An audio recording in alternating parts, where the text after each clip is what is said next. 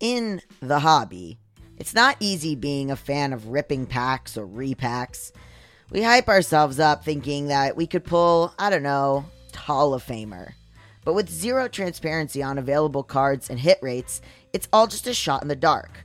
Until now, introducing slab packs from arenaclub.com, the only repack that provides real value, a complete view of all possible cards, and clear hit rates for each one. Now, when I buy slab packs on Arena Club, it finally feels like I know what I'm getting. There is nothing more fun than opening an Arena Club slab pack. I mean, it is so much better than any mystery pack that I've ever purchased because there is a focus on transparency. There is a display of available cards. There are hit rates. You can get, when you're graded, you're given a rationale. It is the marketplace for card collecting, buying, trading, selling, and displaying. Arena Club slab packs are revolutionizing the repack game with transparency. After your pulls are revealed, they'll immediately be placed in your vault for safekeeping or trading and selling. You can have them officially graded by Arena Club. The Arena Club grading process is accurate, fast, and transparent, with a full grade rationale provided and explanation of how your card was scored. Whether you're buying, selling, trading, or displaying, Arena Club is the card collecting platform you have to check out. Right now, you can get 10% off your first purchase by going to arenaclub.com slash badmoney. Wow, that's a crazy offer. 10% off a $400 slab pack. That's $40 right there. Anyways, that's arenaclub.com slash badmoney for 10% off your first purchase. I love to track progress. As you guys know from listening to this show, I'm constantly tracking my progress. What have we done so far in 2024? And spring is in full bloom. Are your finances blooming too? With the Chime Secured Credit Builder Visa credit card, it's easy to start building credit with everyday purchases and regular on time payments with no annual fees or interest. And if your credit scores grow, so could your opportunities for lower rates on loans like for a car or a home. You can use it everywhere Visa credit cards are accepted. That's right, you can build your credit using your own money. Get paid up to two days early with direct deposit. With a qualifying direct deposit, you can get access to your money sooner. Fee free overdraft with SpotMe. Overdraft up to $200 without fees with SpotMe when you set up a qualified direct deposit. Just set up a qualifying direct deposit, sign up for SpotMe, and Chime will spot you up to your limit when you make a credit card purchase or cash withdrawal that exceeds your balance. Access 60,000 plus fee free ATMs. That's more than the top three national banks combined. Easily find one near you with the Chime app. Send and receive money. Use Chime to pay anyone, Chime members or not, and cash out your money fee free. With Chime's secure credit card, you can start improving your credit scores right away.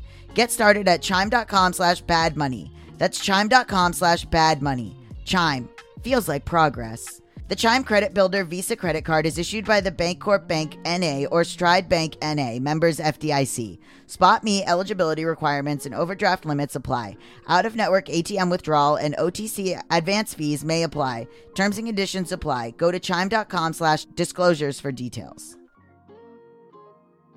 You know how to book flights and hotels. All you're missing is a tool to plan the travel experiences you'll have once you arrive. That's why you need Viator. Book guided tours, excursions, and more in one place. There are over 300,000 travel experiences to choose from, so you can find something for everyone. And Viator offers free cancellation and 24 7 customer support for worry free travel. Download the Viator app now and use code Viator10 for 10% off your first booking in the app. Find travel experiences for you. Do more with Viator.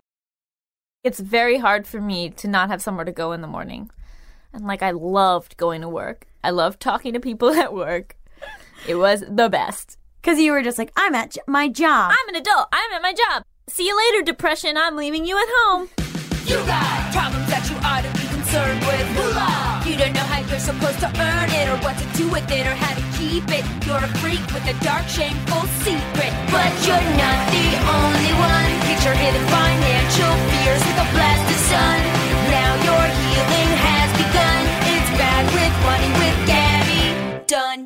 Gaby Dunn here, professional dum dum, and welcome to the show. Guys, things are changing for Allison and I. I reference it all the time in these intros big projects in the ether which may or may not pan out. Oh, I wish I could tell you more about this, but our lives are unfair. So, no, this will not be the episode where I reveal to you all of what that stuff actually is. That will happen, though. Maybe, if it all comes through. It's all great. Just imagine whatever you would want me and Allison to be doing, it could happen.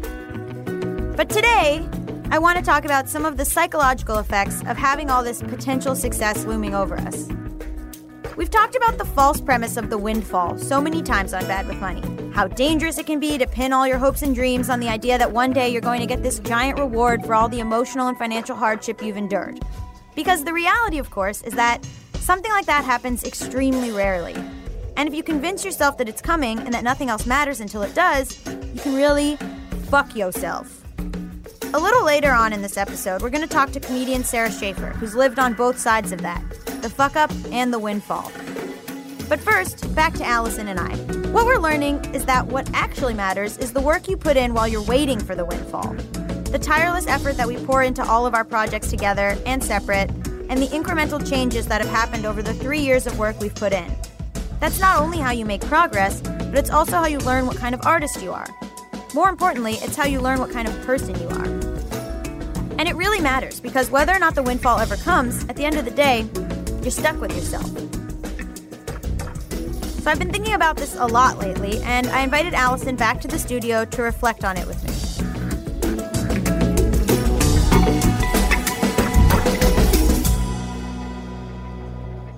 Welcome back to my podcast, Allison Raskin. It's a pleasure to be here. This is my comedy partner. I've mentioned her many times over the course of this podcast. Have so- you mentioned me? Yeah, yeah. What do you say?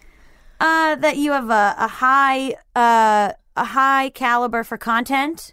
Ooh. That you love deadlines. I'm scared of you, so that's why it runs smoothly. yeah, I'm scared of myself.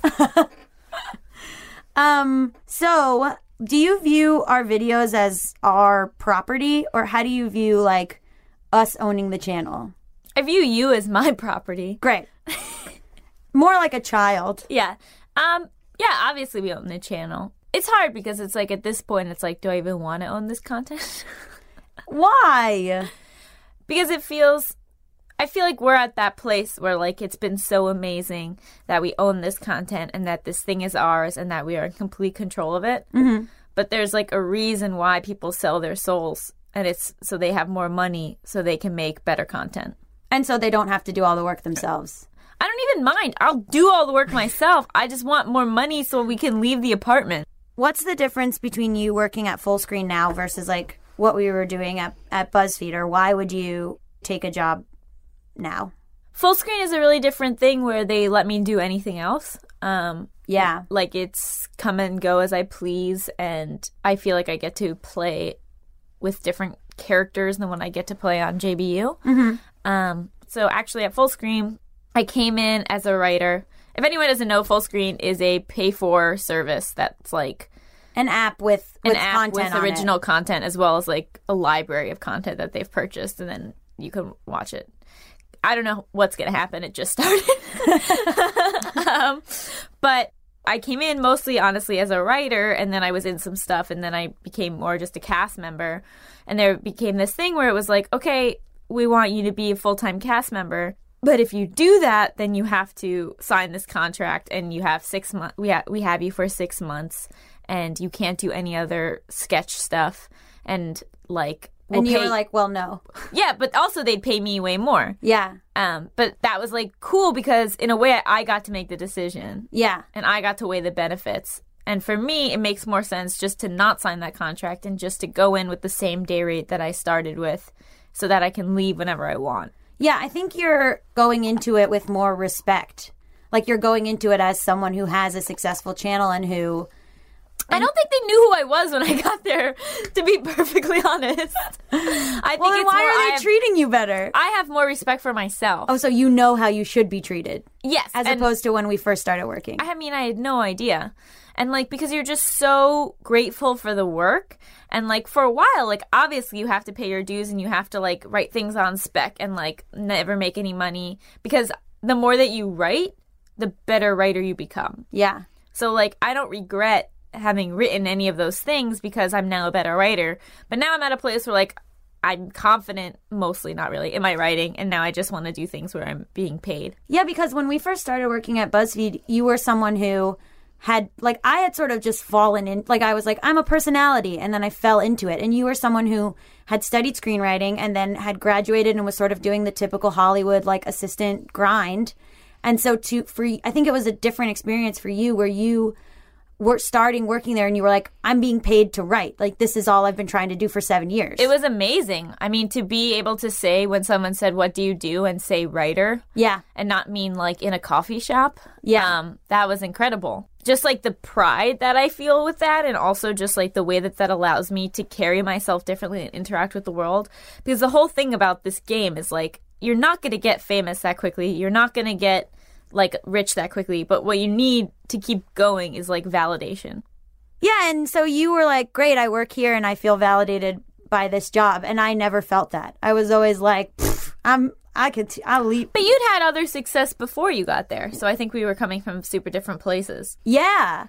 I think I think it was so important for me to know my worth and so it allowed me to not be like crushed by leaving where I think a lot of people that start working at big media companies it's their first job out of college mm-hmm. or it's their first job in the industry. the whole thing is is like i think it's a great place to start like a company like that but you went into this industry knowing that it's going to be risky right you went into the industry knowing that it's like not a like a straight road like you can't mm-hmm. just like climb the ladder and then suddenly have your own tv show Right. and I think that like what what's hard about those companies is suddenly you're sucked in and you're like, oh, I can climb the ladder and I'll, you know. But it's like, no, remember how like you went into this thinking you would take risks. Right. Like just go back, like go back to the risks. protect yourself and like don't get too involved in it and tie up all of your self-worth and all of your ideas and all of your content in it. Like I think we were lucky to have JBU outside of it that gave us perspective. Oh, absolutely. But also, it's interesting in that you know. I'm sure our experience at the company would have been very different if we hadn't had it, because then we would have seemed all in. Right. Like I think we would have been like, well, we don't have anything else. Um, do you think that most creators undervalue their work? here's the thing is anyone who says like writing is easy is a bad writer. Do you know what i mean? So i think it's hard. I think people who aren't that talented often overvalue their work and people who are talented like undervalue it. It's these arrogant people who are like, I'm the best writer ever, and then it's like a terrible script. yeah. Like if you have a big head without having had any success then like that's just like a weird personality trait that you have and i like But people really tell you, it. but people tell you to go in and just ask for a million dollars. Do you know what I mean? Like people tell you, like just go in and fake it till you make it. Just have confidence. I think that that's super true. I mean, I think that since I've started to be more like, nah, fuck it, like I definitely have had more opportunities. but you get nervous. You get nerve. Like if our manager wants to ask for more money, you get a little nervous. I do, but I also think that has to do with my OCD, where I think the contract will just go away. Oh, Like it's not the concept of like I don't deserve more money. It's just like this weird like mental health thing where I'm like nervous, like I need something to happen to believe that it happened. And you've Yeah. seen me; things happen, and I still don't believe they happened. I mean, but I'm that way too. Yeah, it's not a great cycle for us. No, but I think sometimes I not overvalue, but I certainly am like, ah, well, we're the best female scripted comedy duo in the world. We have an amazing dynamic that is unique, and the world has never seen it. But like, I get very Yeah, hyped if up I on us. met you now, I wouldn't like you. You think I talk us up too much? yeah. What do you think about the whole thing with people saying, calling, uh, if we got a TV show or, or get a big brand deal or whatever, that we're sellouts? I think the smartest thing I've ever done for us is from the beginning say that I want to sell out. Yeah, your character was built into your character. Like I love money. I love success. I'm all about selling out. like we've had your character say the sentence, I love money so many times. Yeah, and just like I like would love to sell out. and then people are rooting for you and they love you. So when we do sell out, they're like, Allison did it. yeah. She got that thing that she wanted. But, Because they love you. There's also like a, I'm not going to sell out to like what's that horrible company that like everyone hates with the with the fruits? Fit tea? No, no, no, with fruit and vegetables. Like Mendes not Mendocino, my Monchano. Oh, oh, Monsanto. Monsanto. like we're not gonna like rep Monsanto. Right, right, But right. like, you know, we put care and thought into the brands that we do work with and Mm-hmm. like we've turned down opportunities because influencers involved, their brands involved aren't right for us. right. Um but like if it's a cool company, like yeah, pay me. Um, should we have gone to business school? Oh, so I'm supposed to tell you this. My dad's my new business manager. Oh, officially? Yeah, officially. He wanted me to tell people, so I guess this is a really good time. Does he want to manage me? yeah, but you might have to pay him like a percentage. I'm I'm free. I have to pay him a percentage. No, for now I'm sure he'll do it for free. Once he retires, oh man, he'll do it for free. He'll be so bored. But I mean, I didn't. I underestimated how much we would have to. I mean, we have an LLC. Like how much we would have to be doing business stuff. you don't do it, I do it. I'm. We as an entity. Yeah, I hate it. I'm I might have built us into the ground. All of our money is missing. Um, yeah, and our LLC is a box of checks that's in my closet. Um, yeah, no, it's very frustrating. I called our manager today just to be like, I'm having a panic attack about VidCon. Um, I know Gaby and I have panels at the same time, but I need you to come with me. Really? I said that because I knew you'd be fine. You? Because I was like, I don't know what to do. Like, I can't. I have to go to these things. Like, I can't just be, be with Allison. Yeah, so I'm gonna just stay in my hotel room Thursday night, and then on the panel we have at the same time, I'm making Matt come with me. You're just gonna hang out with Matt the whole time. I guess I don't know. I can't even go swimming. I just want to go swimming. Why can't you go swimming? What if someone s- sees me and then I have to take a photo in my bathing suit? Are you a real person? Yeah, those are valid concerns. Oh my god. Okay, great. Um, so here's a question. Uh, Oh, good, the first one. I don't want you on this podcast anymore. Can I come back a third time? yeah, right. Welcome to Allison Raskin presents. um, so it, I've talked to a lot of people about the idea of the windfall and about how I kind of live this life of like, well, I'm going to get a bunch of money one day. Right. So I'm like, if we, you know, we're getting all this money, maybe soon, maybe. And have you thought about like what you'll do? Yeah, my dad, my business manager, has actually been on my ass about that, and he wants me to invest it. And I said, I don't believe in the stock market. I don't want to lose my money. I'm such a hoarder. Um, but like he wants me to put it in a fund that I guess like you don't ever lose money, but you gain more money. You So I'll- yeah, you I'll- can't touch that fund. It's like a fund you you, won't touch. Oh, okay. He'll do it for you too. I'll just tell him that you want him as your business manager as well. But I can't pay him a percentage. I'm not going to either. Again, he's just happy you're my friend. yeah. but um, We you- should be investing. I know what in what though. I'm not sure what it's called. What? It's some sort of fund. I don't know, mutual fund. It's something. Because I just feel like I don't know what to do with that windfall. I have no idea. I've been told I can't spend it at all. I should not move. I should not get a new car. Like Yeah, nothing. you can't spend it. Oh, oh, I'm not allowed. Yeah, I can, but you can't. do you want to do the stock market? Seems I love crazy. gambling. That's yeah, you can't. I can't do the stock market. Well, if you have, do it, you can't be in charge of it. You just have to have a stockbroker. yeah, I have an addict's personality, so I literally shouldn't do anything with this money. No.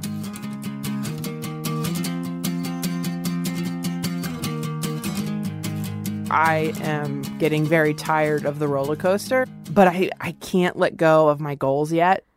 Sara Schaefer is a stand up comedian who knows what it's like to spend your 20s hoping for that lump sum that's going to change everything. In 2013, it looked like the moment had finally arrived. She and fellow comedian Nikki Glazer got a talk show on MTV called Nikki and Sara Live. It was her dream come true.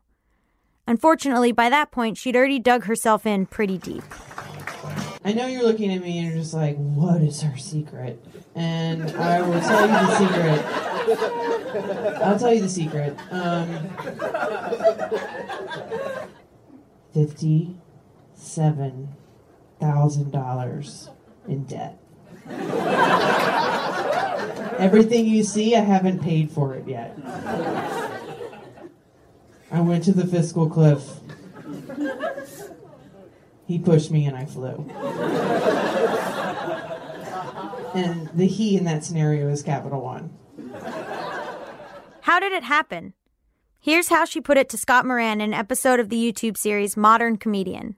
every choice I've made has been with the idea that I would make it. That I would get there and get my big break, and no matter what, just keep holding on. I basically put it all in, you know? I just was like, take it, world. I'm gonna totally fuck this up until it works out creatively for me. I'm going to go ahead and guess there's a lot of you out there listening to this who've had that exact same thought. And as you heard earlier, that's the same lie that I've told myself for years. What's our problem? if I have an idea, a creative idea, and I need to buy something, I'll go buy the thing. Right. I I don't care how little money I'll have. If I need a witch costume, I'm gonna buy a goddamn witch costume on the way. You know, or if I left something at home and I need it for the show, I'm gonna buy a new one. I had racked up like sixty five thousand dollars in debt. It, I, I went between fifty seven and sixty five, depending on what I was including. Yeah, yeah, yeah. yeah. Um, and a lot of it was credit card, which is super embarrassing because, like, when you say, "Oh, I have all these student loans," people are like, "Well, so does everybody." But if you have credit card debt, you get judged. what? How many um, cards did you have? I had three. I had one that was like thirteen thousand, one that was twenty thousand. I mean, it was like but would they offer to move? Like, would they? so go, that- you should yes. do See, more, you this was the more." danger of it. When I was a good little girl and I only had a little bit on my credit cards at any given time, they would just increase it. And I want to be clear, like in the time where it was like really getting out of control, I was paying for groceries with my credit card. My bills and stuff were too much. Plus, the minimum payments at this point were almost up to like fifteen hundred dollars on all my debt. So fifteen hundred dollars a month was just paying interest. That's a huge expense and you feel like you're drowning. I was, you know, at any moment, I just was felt like my entire world was going to fall apart. So I was like just keeping a hole alive, kind of. Um, Yeah. And then we found out we got the show, and it was super exciting. I like had tears streaming down my face. Um, I thought, oh my god, this is going to get me. I know one season of this will fill most of the hole, if not all of it, if I'm smart with my money. And this was like in April or May of uh, um when it happened and then they were like and it's gonna debut in January and I was like like okay and then you know we start working on the show in like November and I'm like all right let's get the money rolling in and like no offense to MTV but Sure. they're a large very large corporation Viacom and they're um a lot of red tape in a company like that and I didn't get paid for anything for months So, but were there people that assumed that you were wealthy after Oh, yeah. you got the show? yeah i assumed you know like I assumed that about you know those who came before me like oh you know you're doing so well and you have to be careful like especially if you're talking to people who are really struggling to be like it's not all it's cracked up to be i mean you're still I still had a show and I was making good money and I was getting out of debt and I saved a little bit. It's gone now mm-hmm. because once the show, this is another thing I learned. Once the show got canceled, you know, the gravy train stops and you have, and you don't know when the next thing is coming. You really Yep. don't.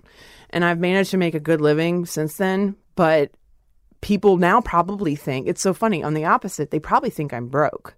They probably think I'm failing because I'm not on the TV anymore. But just because you have something on TV doesn't mean you're making money, and just because you're on you're not on TV doesn't mean you're not making money. I mean, Allison and I have different financial backgrounds, and I think mm-hmm. Like a lot of times we'll take stuff because I need the money and she doesn't necessarily need it. Yeah. And then I don't know, I was in debt as well. So it's like, w- did I really make $7,000 or did I just pay $7,000 to this negative deficit? Yeah. And then we were just trying for a while, she and I were just trying to get me back to zero. Oh yeah, the, the zero is such a. You feel so wealthy when you're at zero. um, I've accepted the fact that you know I'm not someone who penny pinches, and if you never live your life and you never have fun, I mean that's not the kind of life I want. So there, there's a balance. I, I'm trying to get more in the middle and not be so risky with my money and spontaneous with it. Um, but But you can't take it with you. Like when you I die, what are you gonna? You're gonna be happy you had money. I don't know. My parents. I interviewed my parents before this because that, and I wanted to ask you about that because you said that you weren't raised to like know about money. Yeah. Is that like parents or? I mean, Oh, I, it was yeah. so weird because in. I mean, we don't learn anything like that in school. No, it's both. It's education. I had a joke in my act about like how, you know, when you graduate high school, do you know what a rhombus is? Yes, but do you know what APR stands for? No. No, And what's more important in your life? What's more useful? I didn't know how to fill out a check. Like I had to Google when I had like rent for the first time. Like, where does your signature go? Yeah, I mean, they don't teach you anything. You go to college. Capital One had a booth set up, Oh, and they oh, were giving people free T-shirts to sign up for a credit card. You don't know what you're getting into. You're 18 years old. Yeah. So this is the other side of the coin for me, which is my parents had severe money problems, and Yep. my father. I mean, I can't really go into it too much, but he fucked up like Yeah. bad. Mine too. Um, it wasn't good, and my parents were extremely spontaneous Mine with too. money. Um, they never had any. We I had no savings for. They did not put away any college money for us. Yep. Um, but they lived You Yeah. know, like Well, they that was live their their lives. You know, when like I interviewed them, when I interviewed my parents, that was their excuse. My mom yesterday was like, "Well, you're our retirement fund," and I was like, yeah. My dad says the same things. Yeah? He's like, don't forget the little people. Like, anytime something good happens in my career, he adds a comment like, please buy me a house. Yep. You know, and it, I, I- he's joking, but I know he's like, for "Not real, too. joking." um, but I, I think my parents also it, money was a major stress as Mm-hmm. well. So I got put in me panic and shame about money, but Yeah. also spending money makes me feel good. And it, Mm-hmm. and it's a in my family it was also how you showed affection, which was a very dangerous um, connection. Oh. A lot of times, yeah, I think in my childhood too, stuff was bad, and then someone would buy me something, and I that would make up for something bad that happened. Or and it's also control, right? Like, Yeah. so everything's terrible. I have no control over anything going on This in my is an action I can take right now. I can makes- control buying this bag, Yeah. and then you do that. We had a name for it in my family. We have a name for it. It's called Pound Puppy. And remember Pound Puppies? I'm I'm older than you, so I don't know if you. There were these little dog dolls. Wait, are they the ones that have babies inside of them? yeah, there was a big. Those kind of got phased out because Oh, okay. people thought they were it was gross. gross? Yeah. But the little ones, the puppies themselves, would come in a little carrier. Yeah. And they were called pound puppies, and we were me and my little sister were obsessed with them. And if we were sick, my mom after the doctor would go, "Do you want to go get a pound puppy?" When we go to the little drugstore to get your medicine, she mm-hmm. let us go pick out a pound puppy. So then we just started joking that any gift for when you felt bad about anything was called a pound puppy. Part of why I got into the horrible debt was my mom died, I got divorced all in the course of a year. Mm-hmm. And uh, before that, it was already in me. I had a shopping addiction, which mm-hmm. was, and not to the point, I did not have a shopping addiction, the kind that you would see on like a TLC show. um, but I, I wasn't a hoarder or anything like that, or Yeah. you know, the, uh, no, no extreme version of that. But I had definitely an emotional connection to shopping, where I thought I was normal, and then I would reveal how much I had spent on clothes. It was clothes, um, and people would be horrified. I'll go shopping and and I'll drop fifteen hundred dollars in a day, and there are some people who are like fifteen hundred dollars. I mean, that's one shirt from Barney's, you know, Right. like Yeah, it's so on a scale, but Yeah. on my scale, that was way too much money to be spending on clothes. Yeah. and I This will make me feel better. Right. I would get depressed and I would shop alone. I still love shopping alone. I don't like people being there um, because I don't like judgment. I don't like anyone going, that's too expensive. And I'm like, I'm Mm-hmm. So fucking weird that it. you're a comedian and you don't like judgment. Well, when you have so much judgment coming from the business, Yeah. there are things that you just want to do and have nobody judge you for. And and money's so Uh. personal that way too. yeah. Where you're like, let me have this. Everything Yeah. sucks. Yeah. So I would get, I, I'd already had that in me. Yeah. And then I had those things happen, and I was living alone for the first time in my adult life. I did not understand how expensive that was. At the same exact time, I got a new job working at Fallon, which was a dream job, and it was one of the best things that's ever happened to me. Totally changed my life. But it wasn't enough money to live off of alone. And what I, I didn't, Another big I was doing it all at. Right. They they, they really um it, it depends on who you are at the show. Like if I wasn't Yeah. in a union, I wasn't a writer, I was running Right. their internet stuff and that was a job that was new and they just gave me a salary that I thought was fine. And then, but I bet even then know. people thought, oh, Sara's making money. She's working." Oh, of course. I had an Em- I had two Emmys. Ah! Mean people are like, "Oh, I mean even when I was little if I Can I I, thought pawn these Emmys? Like when I was little, I thought, "Oh, if I have an Emmy, I will have a mansion for that Emmy." Especially I thought too that you, you would know- just get one lump sum, and that would erase Mm-hmm. everything. Yeah. You know, the money I made at MTV was to me insane Mm-hmm. amount of money. Like I just had never made that amount of money in one in a short period of time. But when you spread that out over 10 years of me sacrificing everything to try and make it in this business. Yeah. It's not that much money. you know, that I had all that debt partly because I was pushing myself towards these goals and I made choices that would push me even further towards Mm-hmm. it and it all combined. But I didn't Um, realize until I like moved to LA. Really, I didn't realize that other people did, had money and I didn't.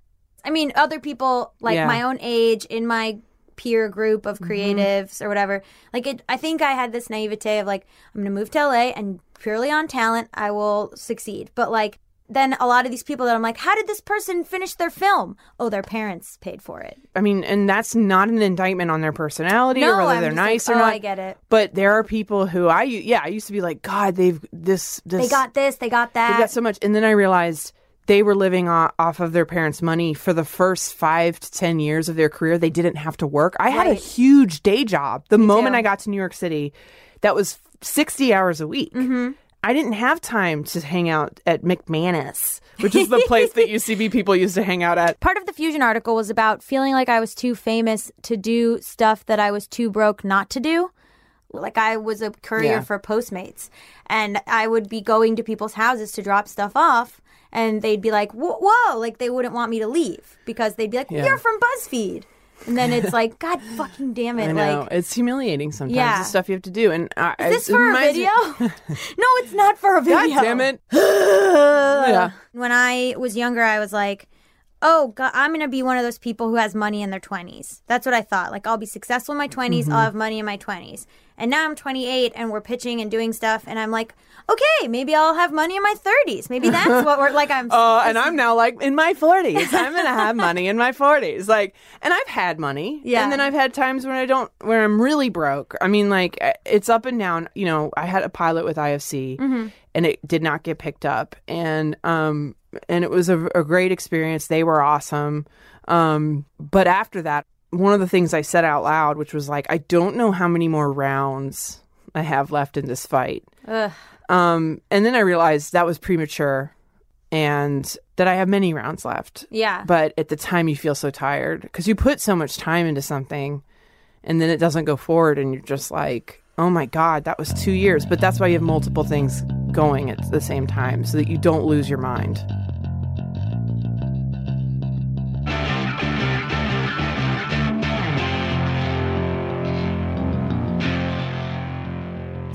Things are not always what they seem. And money is so emotional, but also it's just so psychological and it messes with you, right? Because now, currently in my life, I signed something for a project Allison and I have going on, and I know that I have $20,000 coming to me. When? When will it come? Where is it? Is it in the, the air? Is it in the mail? Like, do I currently have that $20,000? Or can I act as if I have it? Or should I wait until I have it in my hand? It's like this weird torture. And once I have that $20,000, do I even really have it? Because probably like 6000 of it will go to my car.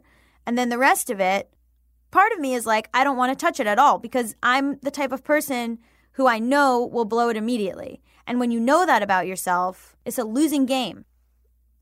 So I have to like hide myself from myself. And that is twisted. Thanks for listening to Bad with Money. If you like the show, please subscribe in iTunes and leave us a rating. And be sure to tell all your friends who are bad with money that this is the place for them.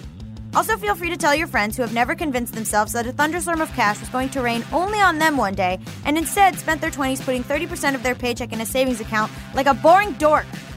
We're part of the Panoply Network. Our producer is Sam Dingman. Laura Mayer is Panoply's Director of Production, and Andy Bowers is our Chief Content Officer. Our engineer is Jeremy Underwood. Original music for our show was composed by Zach Sherwin, Mike Kaplan, and Jack Dolgen. Our theme song is performed by Sam Barbera. Our show art is by Cameron Glavin. And in case you forgot, I am Gaby Dunn, and I will talk to you next time. Bye!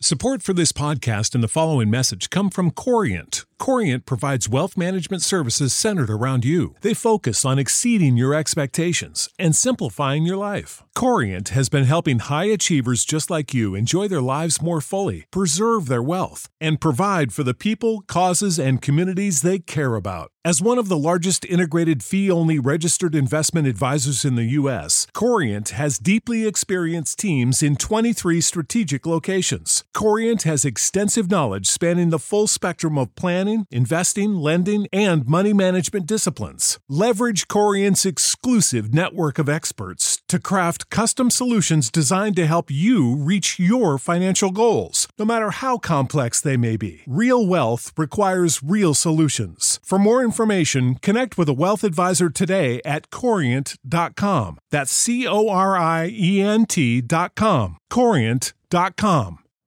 You know how to book flights and hotels. All you're missing is a tool to plan the travel experiences you'll have once you arrive. That's why you need Viator. Book guided tours, activities, excursions, and more in one place to make your trip truly unforgettable. Viator has over 300,000 travel experiences to choose from. Everything from simple tours to extreme adventures and all the niche, interesting stuff in between. So you can plan something that everyone you're traveling with will enjoy. Real traveler reviews give the inside scoop from people who've already been on the experiences you're considering. So you can plan with confidence. Free cancellation helps you plan for the unexpected. And 24 7 customer support means you can travel worry free. Download the Viator app now and use code Viator10 for 10% off your first booking in the app. Find travel experiences for you. Do more with Viator.